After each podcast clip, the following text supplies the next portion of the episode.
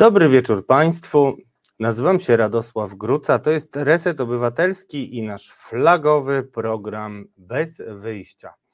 Jesteśmy wszyscy w oczekiwaniu na nadejście drugiego współprowadzącego, jednak show must go on, i zaczniemy dzisiaj bez Marcina. W związku z tym nie liczcie, że widok mojego drogiego przyjaciela was dzisiaj ominie, bo przyjdzie, będzie, tylko jedzie. W związku z tym zacznijmy od małej marszruty. Co wydarzyło się w ubiegłym tygodniu?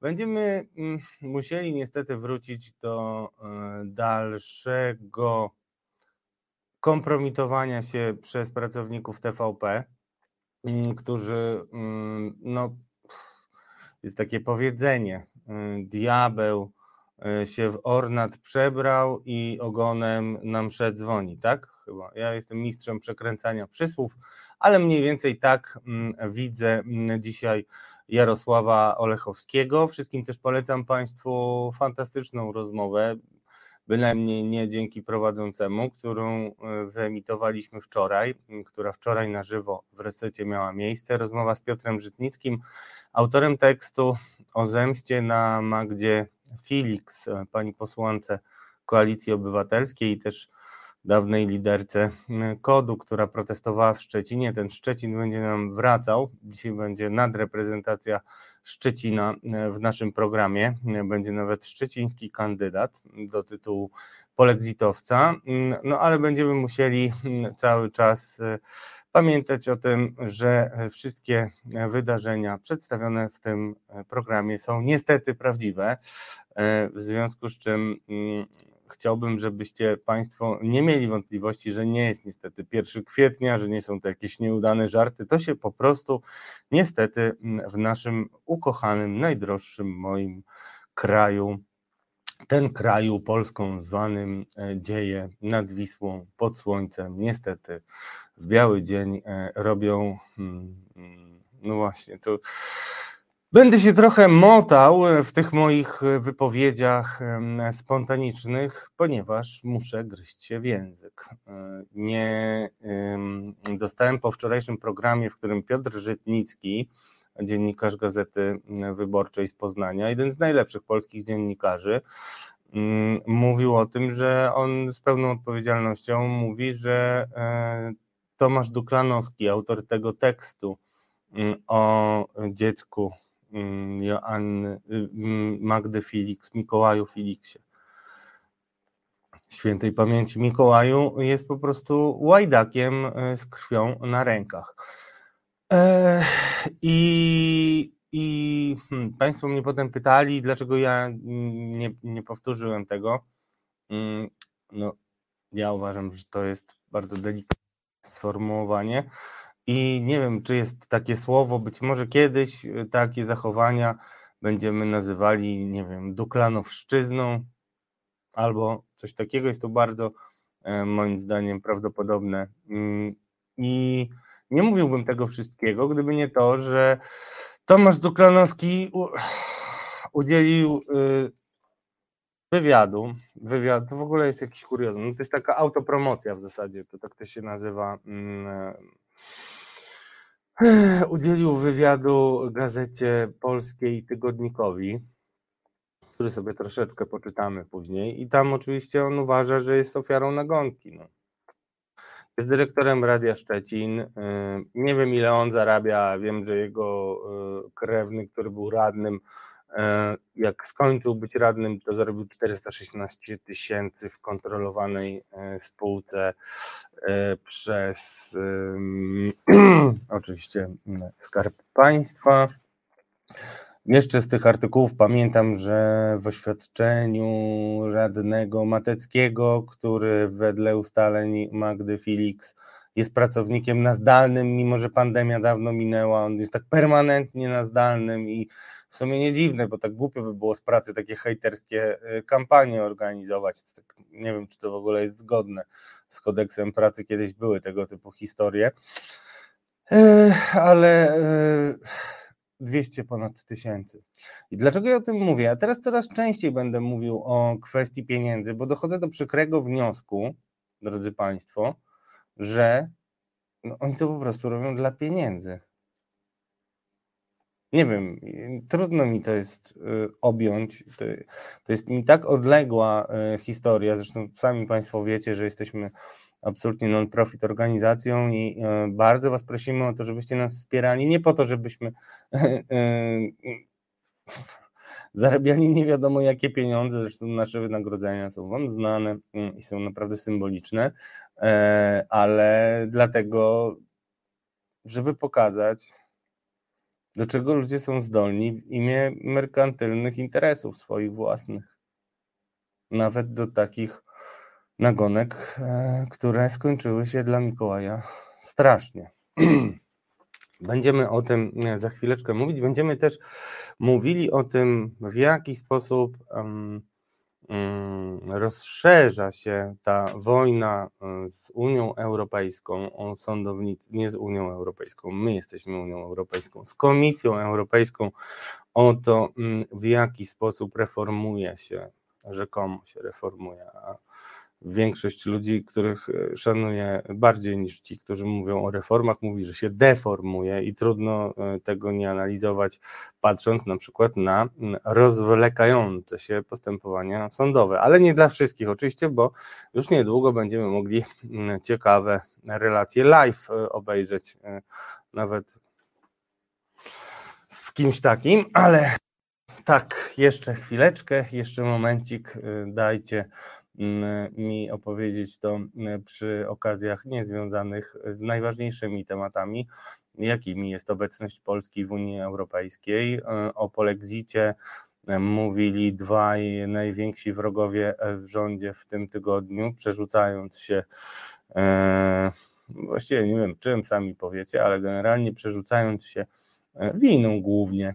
Każdy chce na drugiego winę zwalić. Jeden za to, drugi za coś innego. Będzie to oczywiście przypowieść o kolejnym starciu Zbigniewa Ziobry, ministra sprawiedliwości, prokuratora generalnego i lidera Solidarnej Polski. Jakżeby inaczej Zbigniewa Ziobry, bo tak się nazywa ta partia, z premierem Mateuszem Morawieckim. Będziemy to oglądać na własne oczy. I na koniec, drodzy Państwo, nie na koniec, tylko w sumie w środku naszej audycji uda nam się, mimo już ewidentnie rozpędzonej kampanii wyborczej, posłowie i posłanki, posłanki i posłowie, senatorowie, senatorki, senatorki i senatorowie jeżdżą wzdłuż i wszerz po Polsce i bardzo dobrze. W sumie nie wiem, czy to jest coś, co nie powinno być standardem całą kadencję, a nie tylko, a nie tylko podczas tych kilku miesięcy w roku wyborczym. Ale to zostawmy, bo możemy sobie oczywiście narzekać na opozycję. Państwo bardzo chętnie i często to robią, ale to nie opozycja rządzi. Nie opozycja rządzi przez ostatnie osiem lat, jak to mawiała pani premier. Tylko rządzi Zjednoczona Prawica. Ja tak trochę zagaduję Państwa, bo czekam, aż przyjdziecie liczniej. Na początku jakiś start był słaby, ja rozumiem, że to jest moja wina, albowiem ostatnio rzeczywiście w związku z wirusową sytuacją w stolicy zarówno ja, jak i Marcin mieliśmy problemy z tym, żeby być na bieżąco i co tydzień zawsze uchwytni dla Państwa. Dlatego też bardzo bym prosił też naszą wspaniałą realizatorkę Izę, żeby pokazała nam też numer telefonu, ponieważ powinniśmy sobie przegadać różne tematy i też mi jest łatwiej, szczerze mówiąc, rozmawiać z Państwem. Dziękuję za wczorajszy telefon. Emocje rosną, staram się je też tonować i Państwa zachęcam do tego, żebyśmy nie dali się zwariować. Bardzo wyraźnie widać, że już nawet o dostawach chleba ta nasza władza nie za bardzo pamięta, już tyle tych igrzysk mamy, że w zasadzie jeść nie trzeba. I no i cóż, widzicie numer telefonu sześć dziewięć osiem dwa osiem sześć cztery jeden jeden. Bardzo, bardzo, bardzo dzisiaj wyjątkowy dzień. Bardzo dużo informacji nie do końca potwierdzonych, dziwna zasłona milczenia. Wspominam tylko o tym dlatego, że to buduje taki szum informacyjny, który staramy się też w naszych audycjach nieco rozganiać, to znaczy wydobywać te najważniejsze informacje, które się pojawiają i od, oddzielać ziarno od plew. A mówię o tym nieprzypadkowo, ponieważ korzystając z tego, że jeszcze Marcina nie ma i robię przydługi wstęp, to chciałem też zwrócić uwagę na jedną historię, która pokazuje, do czego będą się posuwać media w jakiś sposób,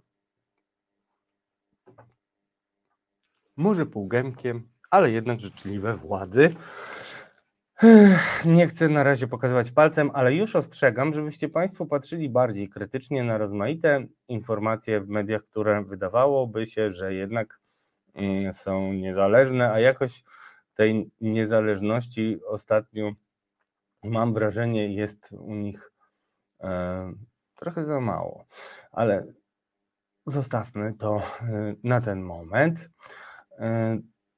To, co chciałem powiedzieć, to chciałem też przeprosić naszego wczorajszego jubilata, nie tylko za to, że nie udało mi się złożyć życzeń. Tomaszu, kochamy Cię bardzo, bądź nam zdrów, silny, piękny i młody ciągle.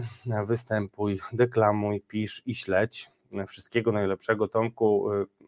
Myślę, drodzy Państwo, że najlepiej wszyscy ci, którzy mają podobny do mnie dyskomfort po nieskontaktowaniu się z wczorajszym jubilatem, jeśli chcecie zrobić mu prezent, pamiętajcie o tym, żeby wesprzeć Reset Obywatelski, bo tak Tomek, jak i Marcin i ja jesteśmy takimi jednak założycielami naszego medium, w związku z czym bardzo nas cieszy, kiedy otrzymujemy od Was wsparcie i możemy dalej rozwijać nasz kanał.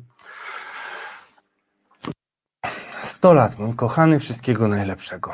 A w ramach prezentu i też małego kącika, jaki mam w naszych audycjach, znaczy w moich audycjach, kącik ekspiacji, to chciałem też powiedzieć, że nikt nie jest idealny. I w poniedziałek pokazał się ważny artykuł Tomka Piątka, w którym Tomek na łamach Gazety Wyborczej ujawnił, że Patrycja Kotecka nabyła mieszkanie od ludzi, którzy już wielokrotnie przewijali się w publikacjach osób tropiących rosyjskie wpływy w Polsce. I co się stało zaraz potem? I zaraz potem wiatr historii podwiał marynarkę Zbigniewa Ziobro i ukazał się oczom zdziwionych Polaków jego Glock. I co zrobiłem ja? No, korzystając z tego, że w redakcji Radia Z, w której pracuję na co dzień, był reporter Radia Z zajmujący się obronnością, militariami i też strzelający sportowo, Jacek Czarnecki, to zaprosiłem go do rozmowy, zrobiliśmy rozmowę, całkiem sporo osób ją obejrzało, a potem dopiero się zobaczy, zorientowałem, że zostałem wystrychnięty na Dudka. Dokładnie tak, jak chcą media prorządowe i demiurdzy, inni szatani czynni w machinie propagandowej tej ekipy. Ponieważ no, ja po tych wszystkich dniach, kiedy dyskutuje się cały czas o tym, czy Ziobro strzeli, czy nie strzeli, czy chodzi na posiedzenia Rady Ministrów i tak dalej z nabitą bronią sportową, czy nie, mam takie wrażenie, graniczące z pewnością, że Zbigniew Ziobro, dużo dla Zbigniewa Ziobry jest dużo wygodniejszym tematem dyskusja o tym, jakiego on gnata nosi szczęśliwie na tyłku, a nie ze wskazaniem na prącie, co niestety często się widzi w internecie. Mam wrażenie, że ta cała operacja niestety była wyreżyserowana, w związku z czym nie nie podjęto tematu, który wyświetlił Tomek Piątek należycie i zwracam na to uwagę, bo zaczęło się to w telewizji, która nie jest T V P. Zostawimy to znowu. Ojejku, widzę, że małą zbióreczkę organizujecie dla Tomka, nie? No, jeśli nie, no to najwyższy czas, a teraz już widzę, że no jeszcze czekam na dziesięć osób, bo yy, ogląda nas, no nie, no dobrze, mamy już to minimum, które chciałem osiągnąć, dlatego, drodzy Państwo, zacznijmy od historii złego sądu, który robi, co Niemiec każe.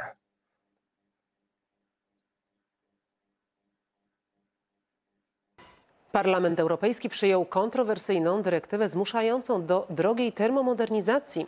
Unijne przepisy będą wiązały się między innymi z wymianą kotłów gazowych na pompy ciepła.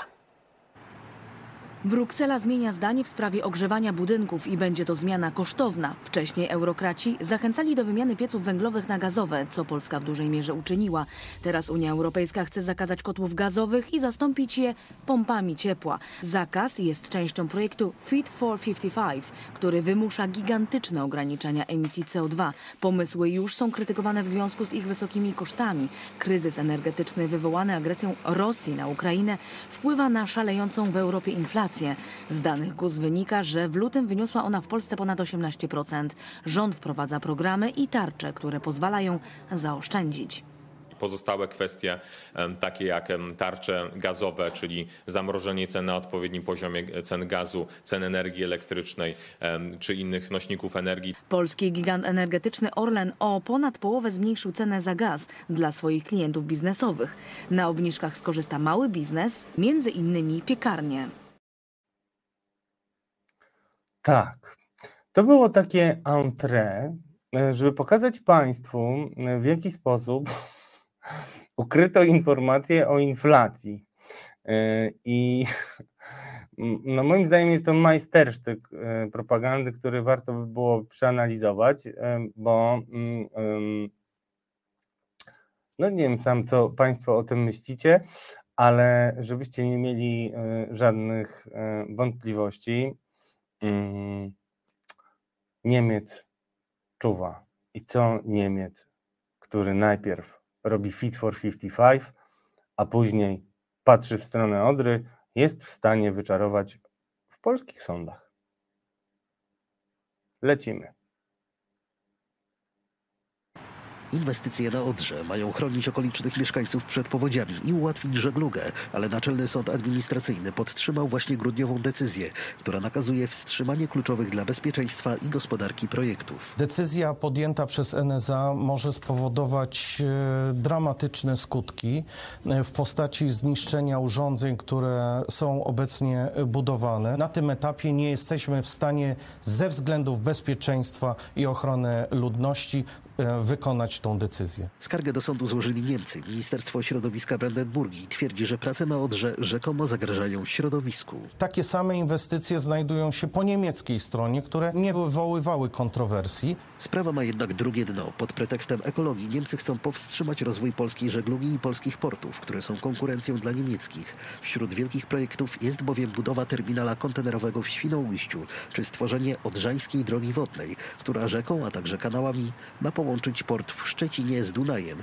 co stworzyłoby międzynarodową trasę żeglugową. Wydaje się, że jest to ten czas, kiedy trzeba to wykorzystać, a kto wie, czy to nie jest jedna z ważniejszych pod względem morskich inwestycji tego dziesięciolecia. Niemcom nie podoba się też rozwój terminali kontenerowych w Gdyni i Gdańsku, które stanowią konkurencję dla Hamburga. Polskie porty i polskie rzeki zyskują na znaczeniu, stąd desperackie próby Berlina, aby pozbyć się konkurencji. Polska w tej chwili ma strategiczną pozycję w transporcie, między innymi na linii Ukrainy, Czechy, tutaj cały układ Trójmorza i Niemcy po prostu chcą to przejąć. Inwestycje na polskich rzekach to naprawa zaniedbań sprzed lat i szansa na wykorzystanie potencjału, który dała nam natura. Marcin Szewczak, Wiadomości. Taka sytuacja, drodzy Państwo. Ja nie wiem, czy wyłapaliście, bo ja mam takie już jakieś mechanizmy samoobronne, że czasami oglądam to, ale tak jakby się wyłączam w trakcie, bo jak już widzę, że coś tam po prostu kompletnie nie styka z rzeczywistością, która mnie otacza, to no i potem muszę oglądać dwa, trzy razy. Doczytałem trochę, jeśli chodzi o tę historię niemiecką. Chciałbym, żeby Państwo się na sekundkę skupili. N S A to nie ma nic wspólnego z S A, z S S albo coś takiego. N S A, Naczelny Sąd Administracyjny, to jest polski sąd, który rozpatruje sprawy, kiedy mamy do czynienia z jakąś na przykład kwestią prawną, co do której są wątpliwości, można je zgłaszać i te wątpliwości, czy też spory dotyczące interpretacji poszczególnych decyzji administracyjnych rozpatruje najpierw Wojewódzki Sąd Administracyjny, potem Naczelny Sąd Administracyjny.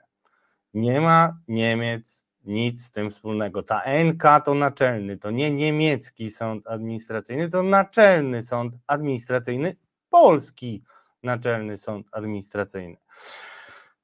Ja wiem, że politycy partii rządzącej nie lubią sądów, kto zresztą lubi, i przyzwyczajeni są do ostrzeliwania seriami T S U E, czyli Trybunału Sprawiedliwości Unii Europejskiej, ale tu się coś naprawdę Markowi Gróbarczykowi, byłemu ministrowi czegoś tam, a teraz wiceministrowi infrastruktury, czegoś tam, czyli pewnie gospodarskiej, morskiej, wiecie, coś tak często oni zmieniają te tabliczki, że kiedyś podliczę po prostu, ile kosztują te wszystkie zmiany nazw, po to tylko, żeby żeby sobie porządzić swoim własnym ministerstwem. No i pan minister po prostu ma w nosie polski sąd, po prostu, bo Niemcy złożyli wniosek do sądu, więc jakby wracamy do historii, którą tak świetnie znamy od Gargula i sąsiada. Sąd sądem, a sprawiedliwość musi być po naszej stronie. Tylko co to jest za nasza strona? On jest ministrem polskiego rządu. Mm. O co chodzi? Ech, czytamy w Niezależnej, taki tekst może znajdziesz, Iza, jest pan Gróbarczyk na zdjęciu. Niemcy zaskarżyli, sąd nakazał wstrzymanie prac.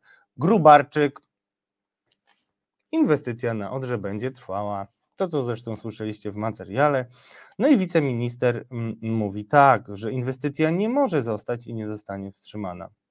Jest ona prowadzona w oparciu o prawomocne pozwolenie na budowę i poprawia bezpieczeństwo przeciwpowodziowe mieszkańców. Eee, nie będziemy tutaj Państwu prowadzili wykładów z prawa. Stoimy na bardzo prostym stanowisku, że sądy są polskie i są jedną z trzech władz. W związku z tym po to są, żebyśmy nie mieli dyktatury, krótko mówiąc. I kiedy minister z rządu mówi sobie psi, N S A to Niemcy, oni chcą, im się to nie podoba i y, uzasadnia to, drodzy Państwo, tym, zaraz jeszcze powiem, znaczy będzie bardzo barwny bon mot za chwilę, a wiceminister podkreślił, że rząd nie może sobie pozwolić na to, by decyzja jakiegokolwiek sądu doprowadziła do miliardowych strat w infrastrukturze, takiej jak mosty czy nadbrzeża. Ocenił, że równie dobrze sąd mógłby zdecydować, że Odra ma zacząć płynąć z północy na południe. I co Państwo na to? Wiceszef przypomniał, że obecnie na Odrze prowadzona jest inwestycja, która ma na celu poprawę bezpieczeństwa przeciwpowodziowego. Inwestorem zadania są, jak myślicie, Państwowe Gospodarstwo Wodne Wody Polskie. Zadanie prowadzi Regionalny Zarząd Gospodarki Wodnej w Szczecinie. Hmm. Coś mi się zdaje, że mieli Duklanowcy coś tam chyba wspólnego z tą instytucją, ale mogę się mylić. No, powrócimy do tego. Zadanie prowadzi Regionalny Zarząd Gospodarki Wodnej. Inwestycja jest realizowana przez firmę Budimex w oparciu o cztery pozwolenia na budowę wydane od siódmego do dziesiątego września dwa tysiące dwudziestego pierwszego roku. Wartość tej inwestycji wynosi około czterysta siedemdziesiąt trzy miliony złotych. Taki dolar powinien mi wyskakiwać po prostu, kiedy czytam te um, wielkie liczby, po to, żeby Państwo wiedzieli, że dziewięćdziesiąt procent społeczeństwa, to są moje szacunki, nie jest w stanie wyobrazić sobie, czym różni się kwota miliona od kwoty miliarda, bo to są tak niepoliczalne dla nich kwoty. Jako osoba, która pracowała w tabloidzie i zna um, pewne um, utarte schematy myślenia Polaków, gwarantuję Państwu, że tak jest. No, wypada mi tylko dodać, że jest to mój kandydat na polexitowca tygodnia. Pan, który już nie tylko wali jak w bęben w T S U E, ale także nie podoba mu się N S A. O rozmaitych wyrokach sądowych na pewno będziemy jeszcze kiedyś mówić. Zresztą udało mi się zwerbować do kolejnego programu znaną, lubianą, a przez niektórych kochaną nawet panią przyszłą mecenas Elizę Rutynowską, która powróciła jako komentatorka do polskich mediów, co bardzo, bardzo powinno wszystkich nas cieszyć. Także już za tydzień porozmawiamy więcej o sądach. To jest nasz pierwszy kandydat na polexitowca, drugiego przyniesie w teczuszce Marcin, kiedy tylko tutaj dojedzie, a my przechodzimy do kolejnych części programu i popatrzmy teraz na często pojawiającą się postać w związku z tym, że broni niczym niepodległości Tomasza Duklanowskiego. Chodzi oczywiście o Jarosława Olechowskiego. I Jarosław Olechowski, szef T A I, nie wiem, czy chcecie anegdotkę, tak, Olechowski, Perejra, Tulicki, no same gwiazdy to chyba, ja nie wiem, czy wszyscy oni, ale Perejra i Olechowski chyba są w tej takiej zabawnej, nie wiem, czy kabaretowej, czy jakiejś może realizującej akcje sabotażowe ekipy Dream Team walki z dezinformacją. Ja nie wiem, czy to już, powiem szczerze, oni jakby tak często wymyślają takie dziwne nazwy, że można się złapać bardzo łatwo na różne fejki, bo oni nawet nie czują już tego, że są śmieszni. Ale to, to oczywiście na marginesie, ja o tym kiedyś już wspominałem w poprzednich programach, ale o co chodzi? Drodzy Państwo, wczoraj Olechowski, Perejra i Tulicki, trzech um, muszkieterów, tam D'Artagnan ma teraz nogę, w, jak wiecie, no zoperowaną, średnio podobno poszła operacja, ale okej. Okay. A to sport, to Saramis. Hmm. Aramis to chyba wiem, który. Dobrze, ale już nie, nie idźmy tą, tą drogą. No i pan Olechowski stawili się w Parlamencie Europejskim, to tak potem brzmi dumnie, no w Parlament Europejski. I po co się stawili? No nie stawili się po to, żeby mówić o kondycji mediów w Polsce, ale stawili się na zaproszenie takiej grupy politycznej E K R, europejscy, o matko, już mi po prostu nie przechodzi to nawet przez usta, Europejska, europejscy konserwatyści i reformatorzy, czyli ta grupa, którą kiedyś założył Michał Kamiński. Pozdrawiamy, panie senatorze. Michał Kamiński, kiedy był jeszcze po innej stronie mocy, założył grupę, dzięki temu może zapraszać na różne bardzo dziwne imprezy, bardzo dziwnych gości i wygląda to, jakby było to poważnie, a tak naprawdę po tym, co się stało w Szczecinie, wiemy, że to nie tylko nie jest poważne, ale niestety jest haniebne, bo taki człowiek jak Jarosław Olechowski po prostu yy, no, kłamie w żywe oczy yy, i, i co mu zrobicie? No, czas, czas, czas. I cóż tam powiedział Jarosław Olechowski? Zaraz też przej- przejdę do riposty na to, którą moim zdaniem niczym jakąś kontrofensywę na froncie przeprowadziła Dorota Brejza, Ale co on tam mówił? No, przede wszystkim twierdził, że, no, że nie podoba się opozycji T V P i dlatego oni tak bardzo krytykują T V P, że im się nie podoba. O. To już naprawdę nie warto jakby rozwijać tego wątku specjalnie daleko, bo i po co, bo każdy z Państwa, jeżeli minimalnie śledzi polską rzeczywistość, to doskonale wie, że nie chodzi o to, czy się podoba, czy się nie podoba. I tutaj też mała dygresja, ale odsyłam do wątku, który poruszył mój wczorajszy rozmówca w programie, który mówił o tym, jak szybko wszystko się zmieniło w mediach publicznych, że kiedyś Piotr Żytnicki opisał o tym, że ludzie w T V P kiedyś, czyli przed drugą okupacją, jak to sami pisowcy mówią, czyli przed nastaniem rządów PiSu, Piotr Żytnicki opisywał skandal, jaki wybuchł w lokalnej telewizji po tym, jak Góra naciskała na dziennikarzy, żeby trzydzieści sekund przeciągnęli pokazywanie osoby z władzy tamtejszej, ówczesnej. Nie pamiętam, o kim mówił Piotr. Możecie to zobaczyć.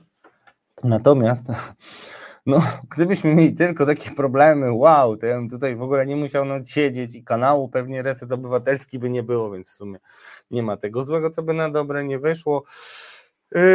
No i tak to przedstawia swoim pretorianom Jarosław Olechowski. Chciałem, żebyście też wiedzieli, jaki to jest człowiek, w sensie, żebyście sobie potrafili go wyobrazić, bo widziałem go na żywo, to jest kawał chłopa, wielki, jak wysoki jak brzoza, niepancerna i taki, no, duży chłopak. Duży w sensie potężny, tutaj zero fat shamingu, e, tylko że odwagi ma mało, ale to y, wiem z własnego doświadczenia, bo zanim zaczął zarabiać bimbaliony za propagandę, to jeszcze chciał być dziennikarzem i poszedłem do niego y, taki mały, mały, mały wątek, y, jeśli zgodzicie się, y, temat dygresyjny tutaj jeszcze uskutecznić. Poszedłem do niego, miałem materiał bardzo mocny i bardzo yy, ważny. Kosztował mnie przerwę w dziennikarstwie, yy, a materiał dotyczył Julii Pitery, byłej yy, pani ministry w rządzie Donalda Tuska yy, i on się przestraszył, bardzo, cię, bardzo się przestraszył i ni, nic się nie wydarzyło z tym materiałem, a wtedy T V P było P S L-owsko-eseldowskie, więc no, dzisiaj to w ogóle jest jakby no, subtelnie to, to, to się mm, objawiało, no a wtedy, ale na pewno nie było platformerskie T V P Info i wtedy jednak nie wystarczyło Olechowskiemu yy, yy, czego? Yy.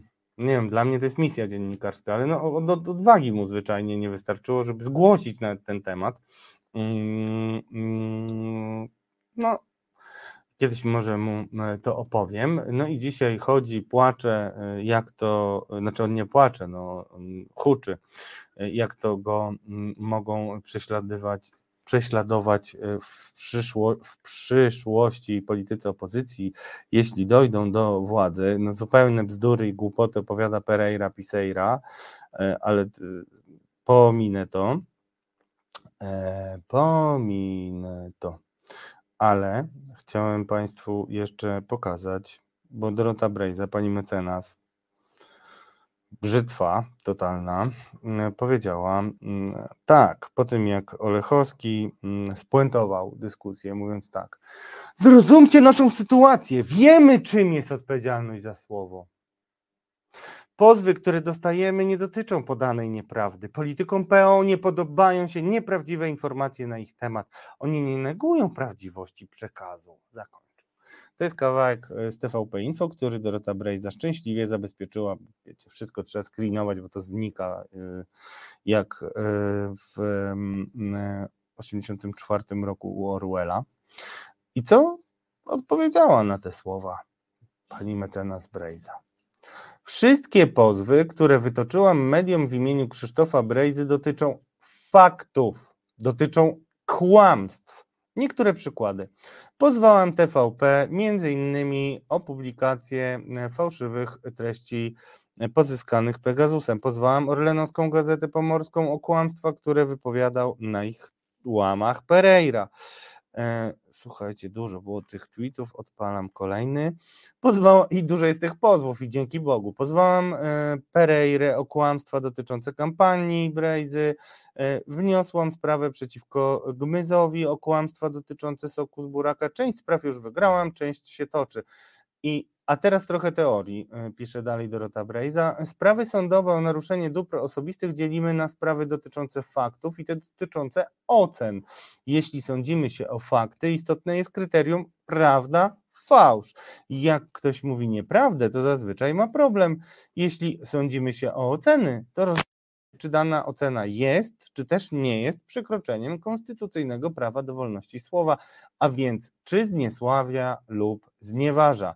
Reasumując, i to powinno być idealnym momentem na przerwę, reasumując, pracownicy T V P jadą do Parlamentu Europejskiego i kłamią. Dziękuję. To była pierwsza część programu, piosenka i być może już po piosence nasz wyjątkowy gość Dariusz Joński, poseł Koalicji Obywatelskiej. Właśnie spróbujemy się do niego dodzwonić. W oczekiwaniu, Marcinie, na ciebie. Jaka jest Azja, każdy widzi. Ale czy na pewno? Blanka Dżugaj wraz z gośćmi bierze pod lupę bieżące wydarzenia z największego kontynentu świata. Nadaje im kontekst, analizuje i interpretuje. Czasem odczytuje przyszłość, ale nie z fusów, lecz z faktów. A wszystko po to, by Azja była dla widzów i widzek terra bardziej cognita. Każdy wtorek od dziewiętnastej. Drodzy Państwo, nie wiem, co mam powiedzieć. Pierwszy raz w życiu będę musiał chyba prostować e, e, informacje w jednym programie. Dużo się dzieje, bardzo dynamicznie. Niestety otrzymałem żałobnego, jak dla mnie, es em es a, z którego wynika, że niestety Marcin Celiński dzisiaj nas nie zaszczyci swoją obecnością, w związku z czym bardzo Was proszę o szturm modlitewny, żarcik i przechodzę dalej. W oczekiwaniu na naszego gościa w takim razie odpalimy już za chwileczkę sondę w sprawie tego, kto powinien być polexitowcem tygodnia. W tym tygodniu, jak wiecie, moim pierwszym kandydatem był pan Gróbarczyk, ponieważ nie wiem dokładnie, bo aż tak blisko mentalnie z Marcinem nie jestem, żeby czytać jego myśli, kogo chciał on zgłosić, ale oczywiście mam też swoich zawsze rezerwistów. Czasami ostatni będą pierwszymi. Drodzy Państwo, Wojciech Cejrowski, kiedyś Kowboj, kiedyś W C, Kwadrans.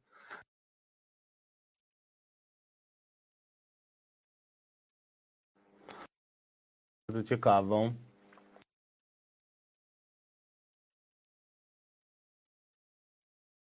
Uwagę.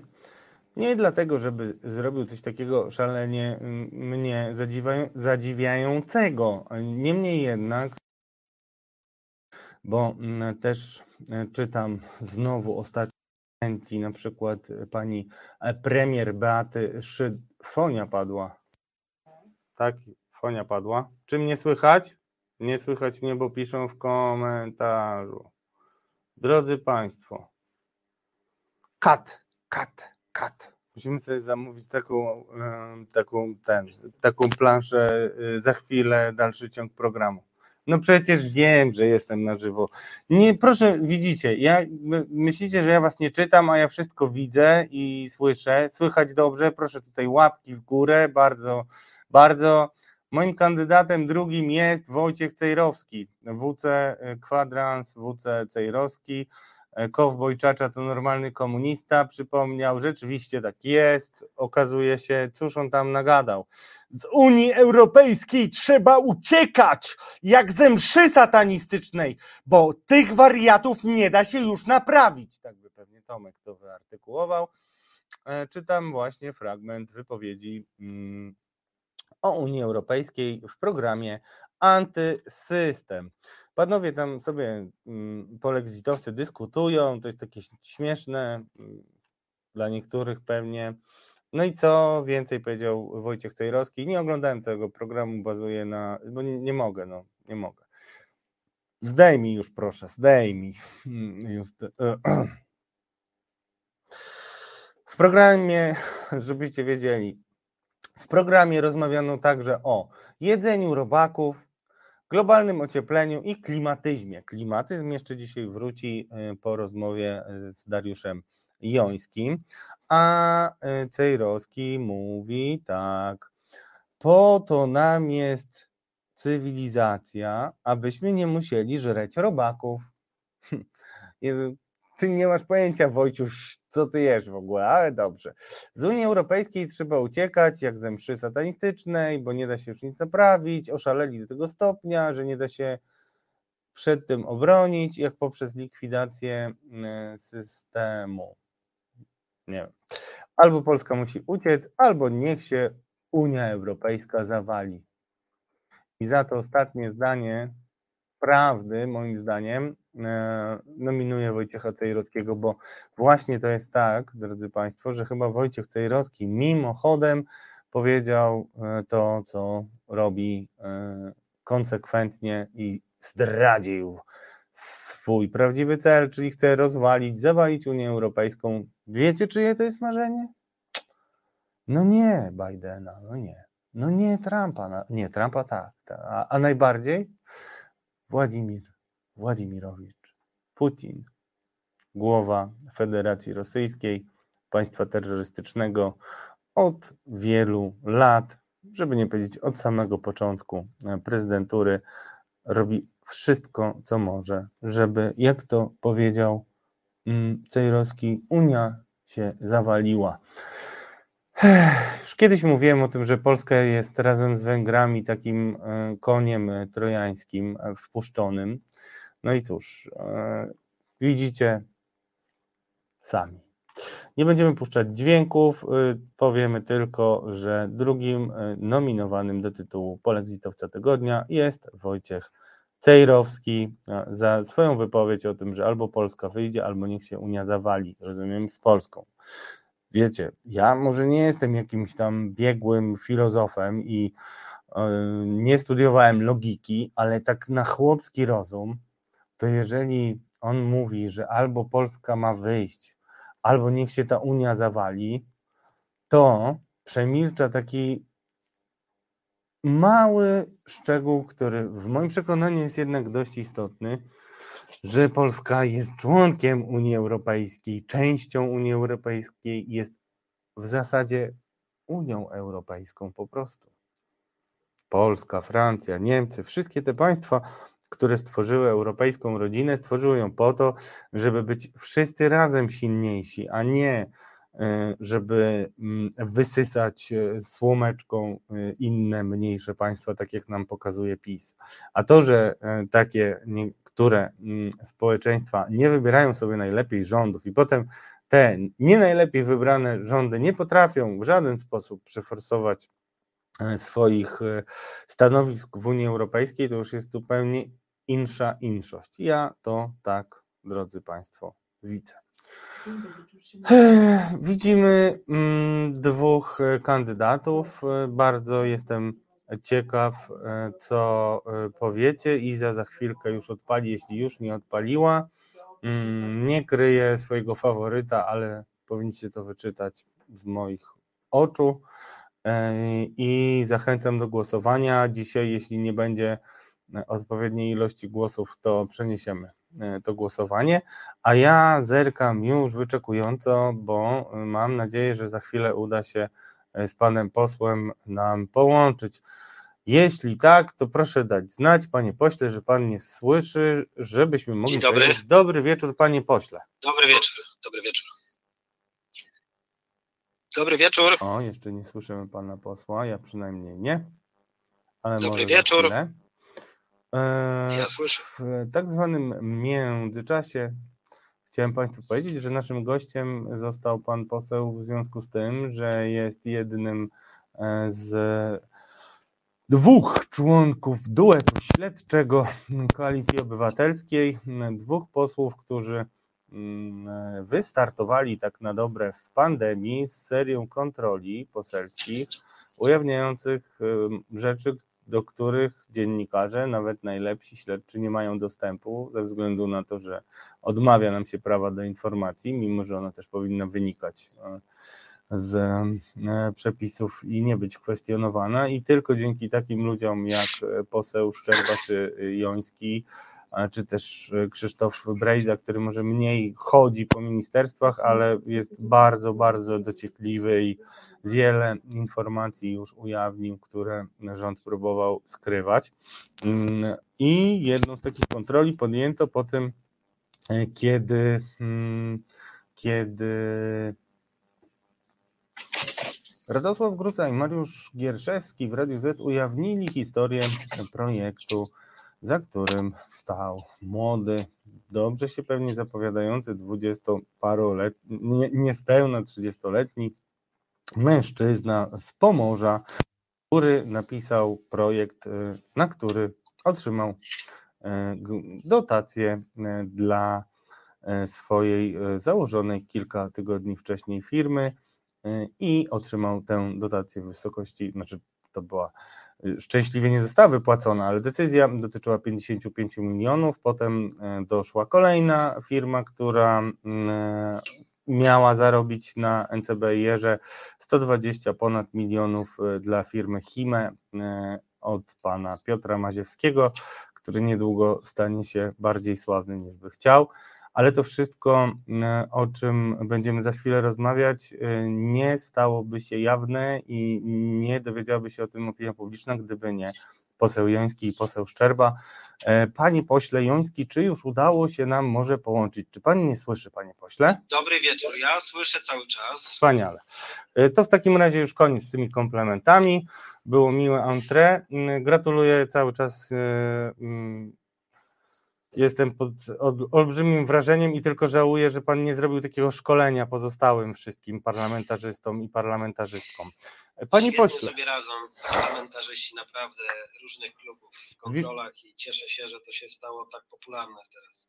No ale wiadomo, kto był pierwszy, kto jest trendseterem, no i to widać, że mamy polityka dzisiaj za gościa. Panie pośle, mówiąc wprost i, i krótko, nie będziemy wchodzili w różne szczegóły, które co chwila nowe ujawniacie, ale powiedzmy sobie, jaki jest ciężar gatunkowy tej waszej kontroli i też waszych różnych odkryć, bo mamy do czynienia z sytuacją, w której po tym, co ujawniliście, staje się jasne, że to, co przez lata władza mówiła odnośnie zastrzeżeń w stosunku do wydawania funduszy unijnych, czyli do korumpowania, zabezpieczania dla siebie, dla politycznej rodziny pieniędzy, które pochodzą z funduszy unijnych, to zawsze władza nasza tłumaczyła, że no Węgry to może tak, ale my to absolutnie nie, co do nas, do nas nie ma żadnych nigdy zastrzeżeń.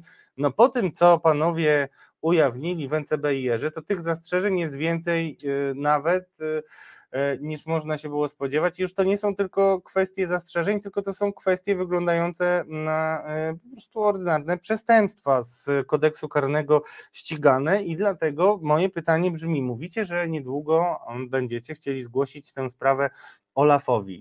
Jakie konsekwencje tego zgłoszenia mogą się pojawić, jeśli Olaf rzeczywiście stwierdziłby korupcję na funduszach unijnych?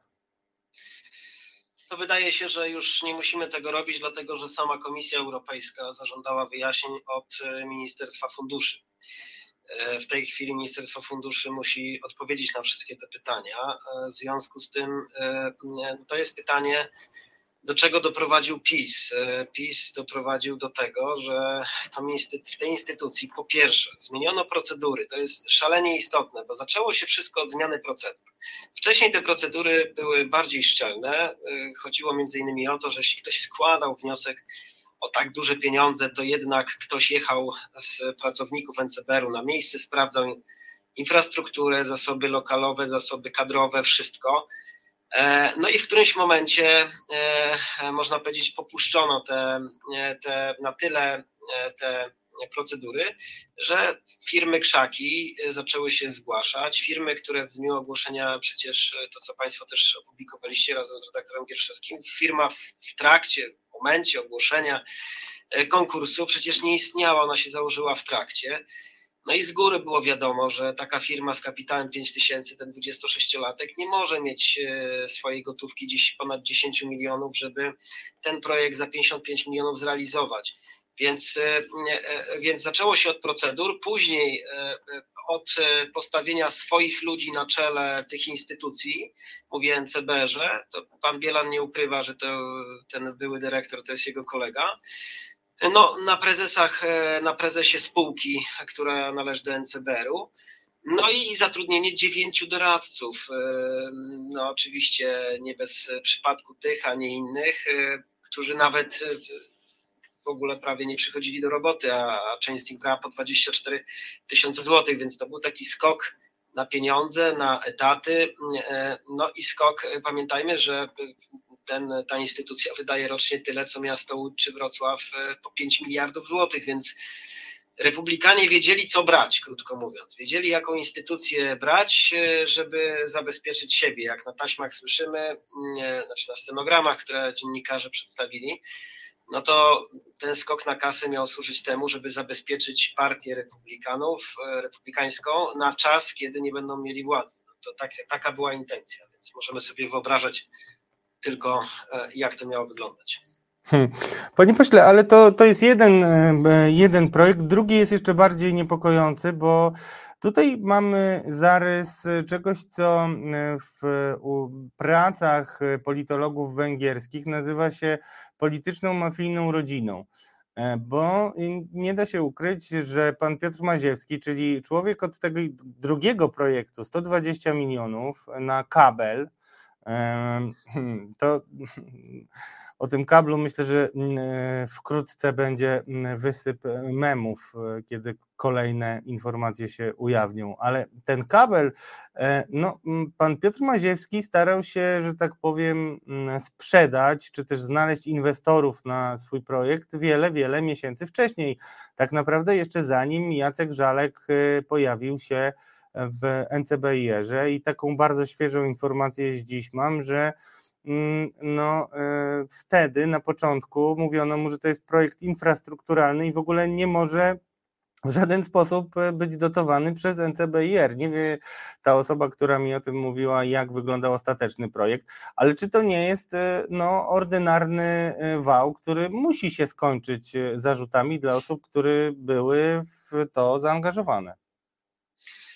No, po ujawnieniu przez państwa pięćdziesięciopięciomilionowej dotacji dla dwudziestosześciolatków szli dalej i ujawniliśmy tego biznesmena i dotację na sto dwadzieścia trzy miliony złotych, choć tu warto zaznaczyć, że można było składać w ogóle projekty do kwoty dziewięćdziesiąt milionów, więc jak w ogóle ktoś z ekspertów zaakceptował, a później dyrekcja en ce be eru mogła zaakceptować, to, to ja tego nie rozumiem. Natomiast po, tej, po naszych informacjach en ce be er zawiadomił prokuraturę o możliwości popełnienia przestępstwa, ale pamiętajmy, że to dopiero było ósmego lutego, a dwudziestego trzeciego grudnia była ogłoszona lista do dofinansowania, więc mam takie wrażenie, że gdyby nie robota właśnie niezależnych dziennikarzy i posłów opozycji, to te pieniądze byłyby pewnie wypłacone, nawet jestem pewien, że byłyby wypłacone, dlatego że jak popatrzymy na to, co się działo w styczniu,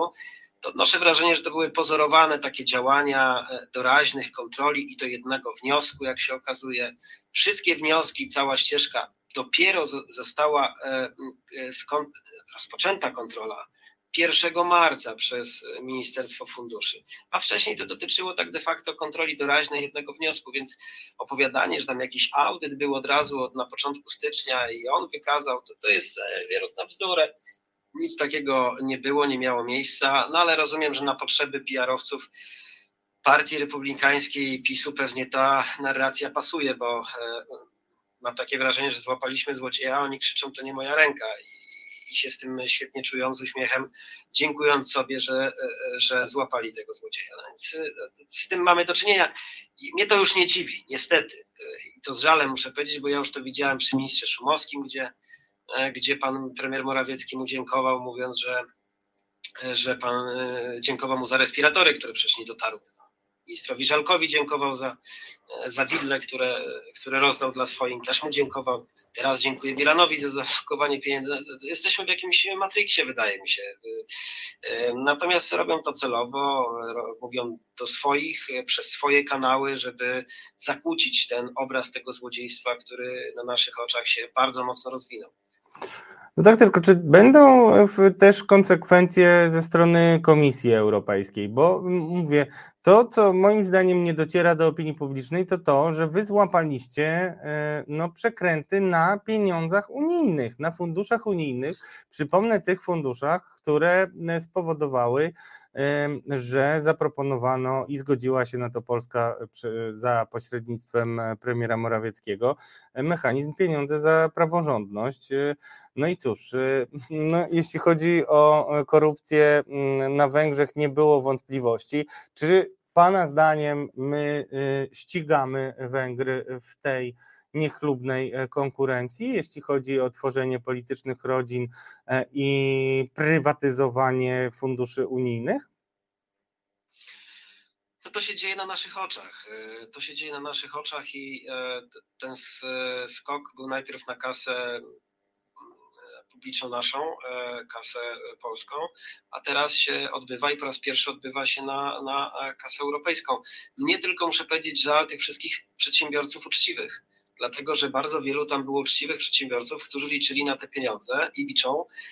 Je trzeba w ogóle wydać do końca roku, bo to jest jeszcze stara perspektywa, to jest oddzielna dyskusja i debata, że to nie są pieniądze z nowej perspektywy, bo ich jakby nie ma na razie, tylko to jest perspektywa czternaście dwadzieścia z, z tym mechanizmem dwa plus jeden, więc do końca dwa tysiące dwudziestego trzeciego roku trzeba wydać, inaczej wydać to trzeba do października, rozliczyć do grudnia.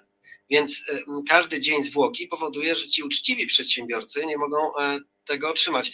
My byliśmy u nowego dyrektora z posłem Szczerbą i apelowaliśmy, żeby naprawdę uruchamiał w miarę możliwości te środki, które można by było jeszcze wydać, bo co będzie, jeśli tych środków się nie wyda? Po pierwsze, trzeba będzie zwrócić osiemset milionów do budżetu Unii Europejskiej. Po drugie, no część firm wystąpi odszkodowanie do N C B iR-u, no bo jeśli zostali zakwalifikowani do dofinansowania i z niepodanych przyczyn, to znaczy wiemy jakie przyczyny, no kilku chciało ukraść te pieniądze, e, oni nie dostali, no to będą prawdopodobnie sądzić się, więc Polska straci podwójnie przez, przez e, tych dżentelmenów, którzy rządzą dzisiaj krajem i to już naprawdę nieważne, że to jest e, Morawiecki czy Bielan, to jest jedna ekipa, Kaczyński na to wszystko pozwala, dał im zielone światło, żeby ich wybronić, oni sobie dziękują i, i, i na razie znaleźli jednego, e, którego tam powiedzmy na razie odwołali, jak słyszymy, na jakiś czas, bo nie wiadomo, jednego wiceministra Żalka, natomiast wydaje się, że to był cały mechanizm i, i, i ten mechanizm jakby,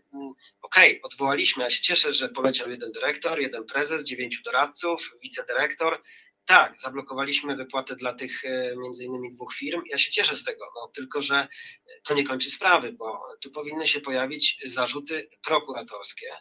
E, prokuratorskie zarzuty dla tych, którzy nie tylko chcieli wyłudzić te pieniądze, ale również tych, którzy skonstruowali ten cały mechanizm po prostu e, e, i pozwolili jakby na to, żeby te firmy się nagle pojawiły. Chyba no, dwudziestosześciolatek, no wiadomo, nie ma takiej wiedzy, doświadczenia, ale wiadomo, gdzie zarejestrował firmę. No, zarejestrował ją faktycznie w lokalu byłej partii e, pana Bielana. No, to, to wszystko jakby się łączy na, naprawdę. I e, nie trzeba tu chyba naprawdę miesięcy, żeby wiedzieć, e, e, kto chciał ukraść i kto to wszystko zmontował.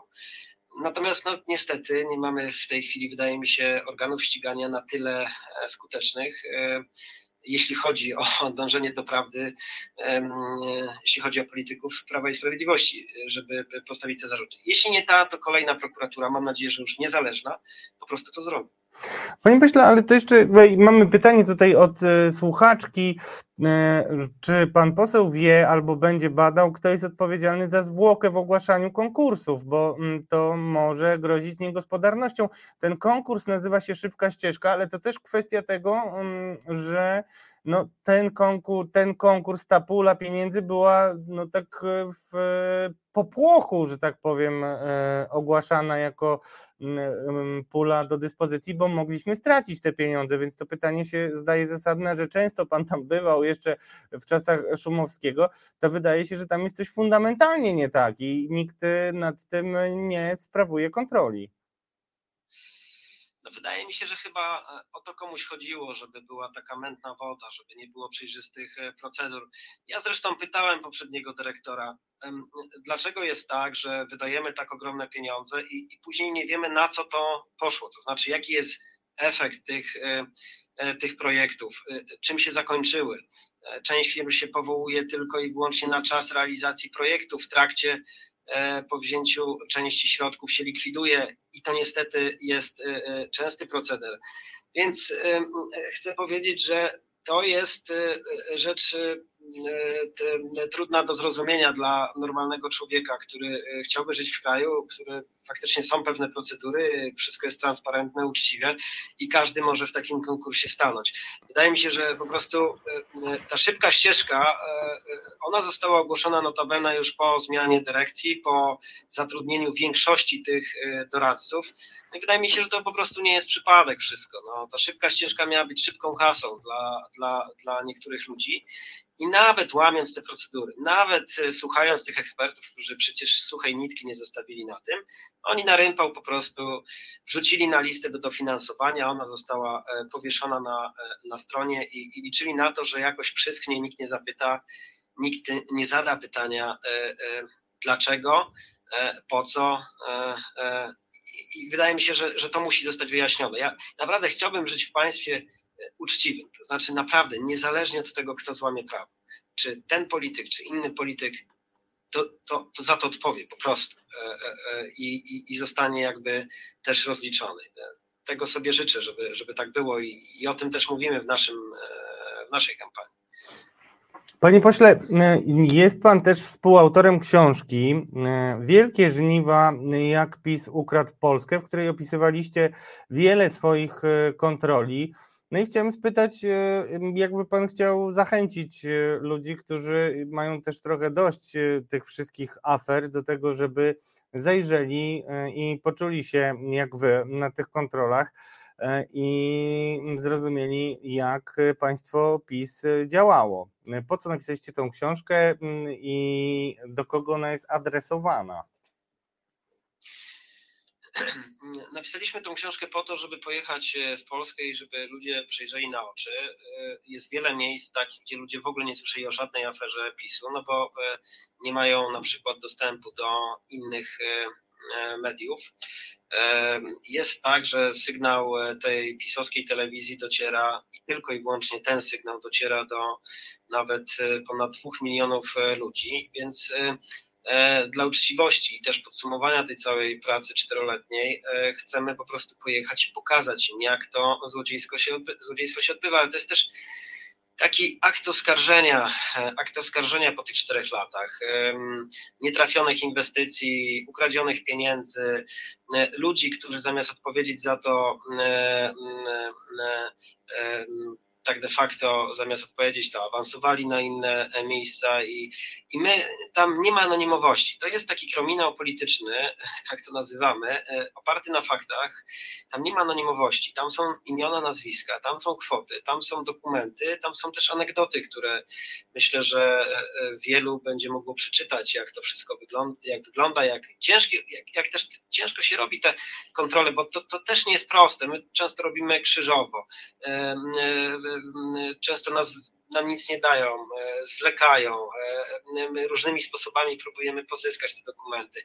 To nie jest tak, że jak mamy ustawę o wykonywaniu mandatu posła i senatora, to my wchodzimy i możemy dostać wszystkie dokumenty. Zarządów PiS-u ograniczono to do minimum. Jak jeszcze widzą nas z panem posłem Szczerbą, to już w ogóle próbują udawać, że, że ich nie ma i, i że nie ma dokumentów. No przecież jak pojechaliśmy po umowę na respiratory, to się okazało, że niby umowa jest w czyimś domu, tak? że, że w domu gdzieś leży i nie wiadomo, kto ją ma, co i jak i, i tak dalej. Więc, więc do tego stopnia, no ale my, my się z tym wszystkim rozliczamy, pokazujemy to całe towarzystwo. jest, są same fakty tak de facto, ale, ale się myślę będzie dobrze czytało, jak taki dobry kryminał, tylko tym razem oparty na faktach. Panie pośle, ostatnie moje pytanie, dziękuję w ogóle, że znalazł Pan czas, wiem, że gorący moment w domu i też dużo zajęć, ale chciałem Pana zapytać, jak już Pan też powiedział o, o anegdotkach, to cały czas czeka do wdrożenia dyrektywa unijna o sygnalistach. Kiedyś nawet PiS, Mariusz Kamiński ogłaszał taką ustawę, która miała być trochę odpowiedzią na ten mechanizm dla sygnalistów umożliwiający zgłaszanie nieprawidłowości, ukonstytuować jakoś. Pan w rozmowach po kontroli w N C B i R zwraca uwagę, że bardzo istotne są źródła osobowe dla waszych ustaleń, różni eksperci czy też inni informatorzy, którzy wskazują wam drogę w tym gąszczu przepisów, procedur i różnych gierek. Na ile to jest istotna Pana zdaniem kwestia, żeby wprowadzić w kolejnej kadencji taki system ochrony sygnalistów, bo osobiście, i mówię to często, uważam, że gdyby ten system działał, to państwo stworzone przez PiS runęłoby w ciągu kilku miesięcy. Tak, tak, tak. To prawda. Wydaje mi się, że to jest taka podstawa demokratycznego państwa prawa. Patrzeć na ręce władzy, a dodatkowo chronić tych, którzy informują o, o, o różnego rodzaju malwersacjach, złodziejstwach, więc wydaje mi się, że to jest, że to jest kluczowe. Wiemy, że wiele osób, które przekazywało informacje, miało różnego rodzaju problemy, no chociażby tutaj w związku z tymi lotami Kuchcińskiego. No to nie rozliczono Kuchcińskiego jakby z tego, tylko rozliczano tych, którzy przekazywali te informacje posłom opozycji. Natomiast my z panem posłem Szczerbą oczywiście chronimy nasze źródła. Nie zdarzyło nam się, żeby jakiś człowiek, który nam przekazywał informacje, miał z tego tytułu problemy. Próbujemy w jakiś sposób zabezpieczać siebie i tą osobę.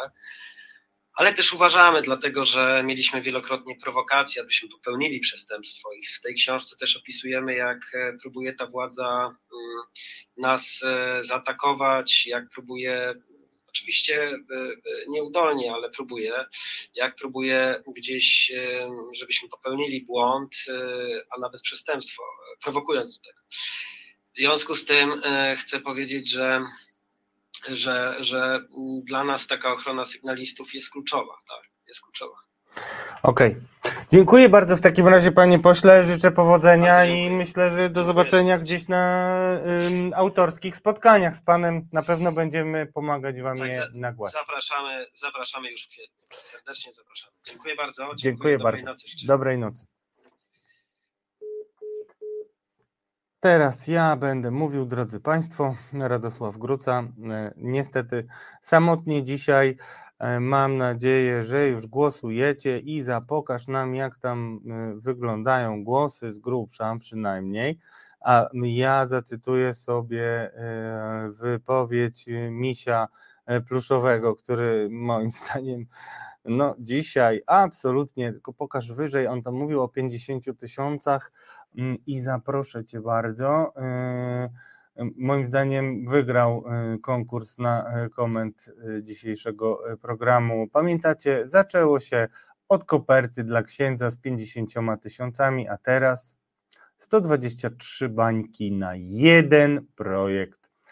Słuszną linię ma nasza władza, napisał miś pluszowy. I żebyście pomyśleli nad tą mądrą wypowiedzią misia, poproszę o krótką przerwę muzyczną. I zadajesz. Czas na związki. Czas na nowoczesne, postępowe związki zawodowe. Będzie kontrowersyjnie i dynamicznie. Rozmawiamy o sprawach, które mogą nas łączyć lub dzielić, jak na przykład kwestia wysokości podatków czy rola związków zawodowych. W programie pojawią się eksperci rynku pracy oraz związkowcy i związkowczynie. Każdą środę na siedemnastą Piotr Szumlewicz zaprasza do Resetu Obywatelskiego. Drodzy Państwo, to jest Bez Wyjścia, Radosław Gruca i tylko hologram, który mógłby być ze mną. Bardzo jest mi przykro. Pozdrawiam Cię, Marcin. Mam nadzieję, że szybko się uporasz ze swoimi kłopotami, które cię zatrzymały, a ja jeszcze na chwilę pozwolę sobie przejść do Polexit newsów, bo zapowiedziałem przecież, że powiem wam o ostatniej wymianie ciosów między Zbigniewem Ziobro a, a oczywiście premierem Mateuszem Morawieckim.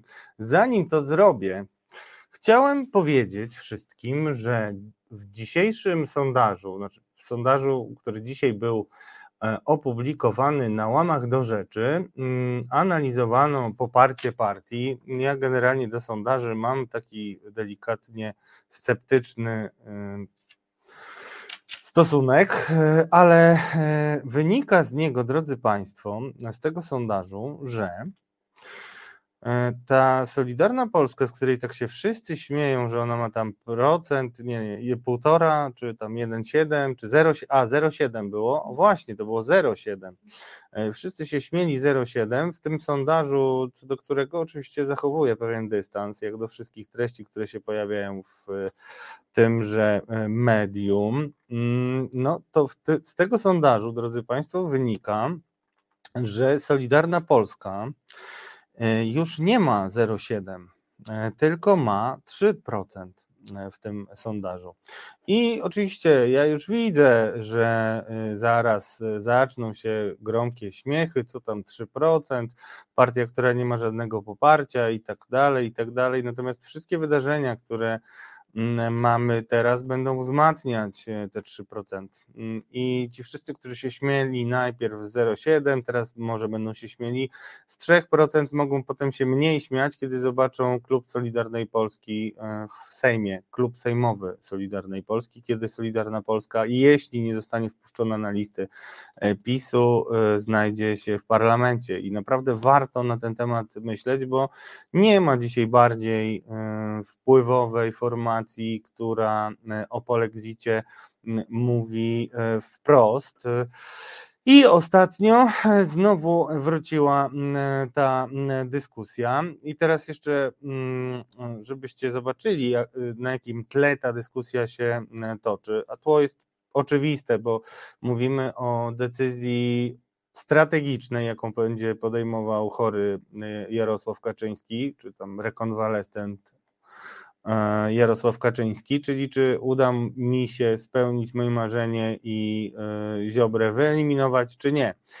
Być może, i tutaj też tak trochę z kulis chciałem Państwu naświetlić moje obserwacje, być może znowu dojdzie do tego, że Jarosław Kaczyński będzie próbował metodą salami załatwić kolegów, kolegów z Solidarnej Polski.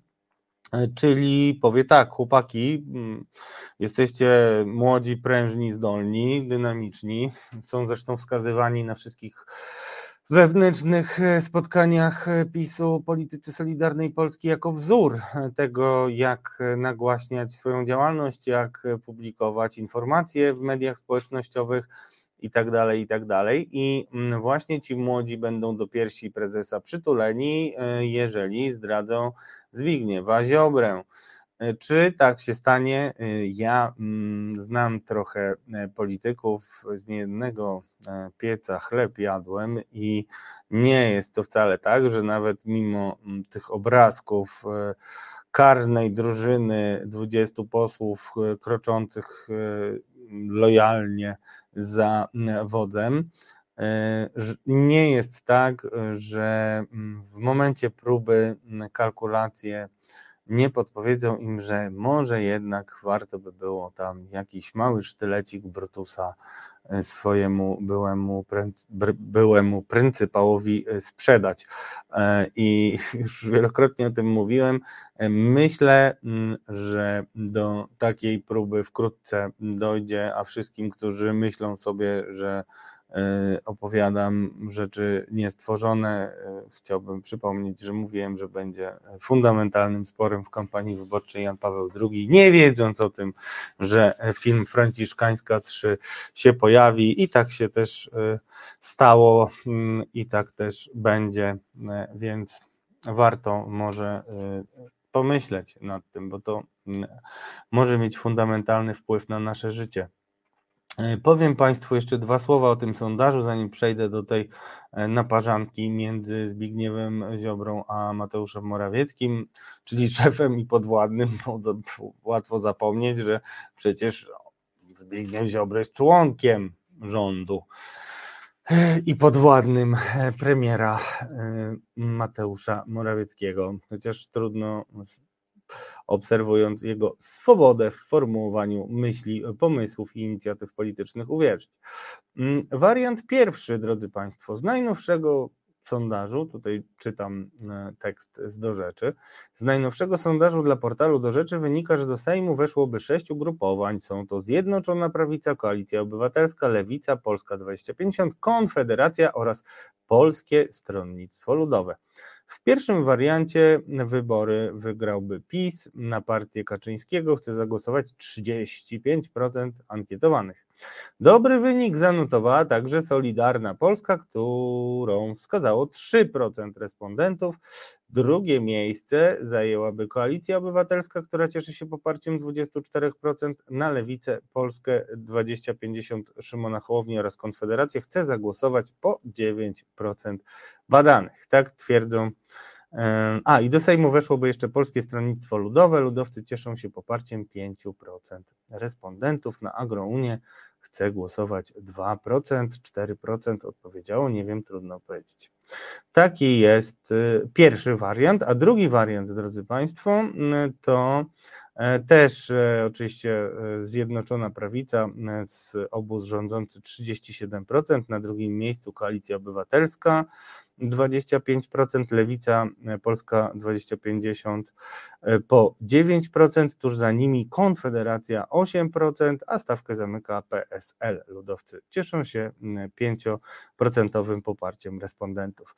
Przy tym wszystkim i na Agrounię chce zagłosować dwa procent badanych. Znaczy to w ogóle nie ma wiele wspólnego z tym, jak wygląda dzisiaj konstelacja sceny politycznej. Te gwiazdy się trochę połączyły i na przykład Polska dwa tysiące pięćdziesiąt dzisiaj wydaje się być już pogodzona z tym, że idzie do wyborów z P S L-em. A dlatego się wydaje pogodzona, że właśnie ich poparcie się sumuje, tak przynajmniej im wychodzi w wewnętrznych sondażach, co oznaczałoby, że taki blok P S L i Polska dwa tysiące pięćdziesiąt miałby no, trzeci wynik na, na pewno, bo te pięć procent należy dodać do dziewięć procent i czternaście procent taki wspólny blok mógłby uzyskać. Oczywiście to wszystko jest bardzo płynne i umowne, ale zwracam Państwu uwagę, bo to już się wydaje postanowione, że te dwie partie pójdą razem, a pójdą razem właśnie dlatego, że zdecydowały po badaniach, że opłaca im się najbardziej iść razem, ponieważ nie tracą. To jest jedyny w zasadzie układ, który mm, oczywiście generalnie traci część wyborców swoich, jedna i druga partia, ale w sumie zyskują, więc ci, którzy są, no trochę się zaplątałem, generalnie ich poparcie się sumuje, tak jak często dyskutujemy o tym, jakby wyglądały poszczególne bloki, dodając elektoraty, których się nie da dodawać, to akurat w wypadku tych dwóch podmiotów, z tego co słyszę od ich polityków, takie dodawanie ma sens i odzwierciedlone jest w sondażach i wynikach badań zamówionych przez te partie. O co chodziło w tym tygodniu w sporze Zbigniewa Ziobry i premiera Mateusza Morawieckiego? Popatrzmy na, na tweeta, którego wybrałem. Izo, droga, pokaż nam. Nie jest to chronologiczne, ale łatwiej będzie Państwu zrozumieć, o co chodzi. Zbigniew Morawiecki mówi tak: nie zgadzamy się, by obrona taniej energii była przedstawiana jako polexit. Premier Morawiecki zgodził się na zaostrzenie polityki klimatycznej Unii Europejskiej. Chcieli tego Niemcy, Tusk i Lewica. Dlatego mamy dziś drożyznę i inflację. Propozycja Solidarnej Polski jest racjonalna: zawieszenie europodatku E T S. Tam oczywiście Pawła Szramka zostawiłem, bo jestem takim czasami drobnym, wrednym złośliwcem, a Paweł Szramka odpowiedział: pan przypadkiem nie jest członkiem tego rządu? Nie zapraszają pana na posiedzenia, że musi pan się żalić za pomocą tweetów? Hm. Niech każdy się sam zastanowi, a wypowiedź taka Zbigniewa Ziobry dotyczyła takich stwierdzeń, które teraz będziemy mogli wspólnie wysłuchać. Gdybyśmy chcieli sobie wyjść z polityki klimatycznej, tak po prostu zrezygnować z polityki klimatycznej Unii Europejskiej, byłoby to jednoznaczne z wyjściem z Unii Europejskiej de facto. W związku z tym ci, którzy tak mówią, radykałowie z jednej i z drugiej strony, albo świadomie, albo nieświadomie chcą nas wepchnąć w narrację polexitu. Ja nie dam się wepchnąć w narrację polexitu. Elektryfikacja. Podcast Jakuba Wiecha. To był podcast Jakuba Wiecha, człowieka, który czasami bardzo smaga mocno rząd, a generalnie chodzi o to, że tak zwany system handlu emisjami okazuje się być bardzo niekorzystny dla Polski i cały czas nam politycy Solidarnej Polski suflowali, że my powinniśmy z tego wyjść, zdemontować i tak dalej. I teraz mamy nową odsłonę tej dyskusji. Wszystkich, którzy są z nami już dłuższy czas i obserwują Bez Wyjścia na przestrzeni naszych cotygodniowych spotkań, na przestrzeni kilku miesięcy, wiedzą, że na przykład osobiście zgłaszałem do tytułu polexitowca panią minister Moskwę, minister klimatu, która opowiadała dyrdymały o tym, że właśnie trwają rozmowy, sądujemy, czy można by zre, jak to się, zreformować system handlu emisjami i tak dalej, i staramy się, próbujemy, no już widać, że starania się skończyły, chociaż kto wie, może pani minister Moskwa jeszcze o tym nie wie, bo wiadomo, że nasz rząd jakby działa na zasadzie rachitycznych prób poskromienia wolnych elektronów, jakie się zagnieździły w poszczególnych ministerstwach. O tak bym to powiedział. No i taka dyskusja trwa i w ramach tej dyskusji na portalu wprawo kropka p l znalazłem tekst o klimatyzmie.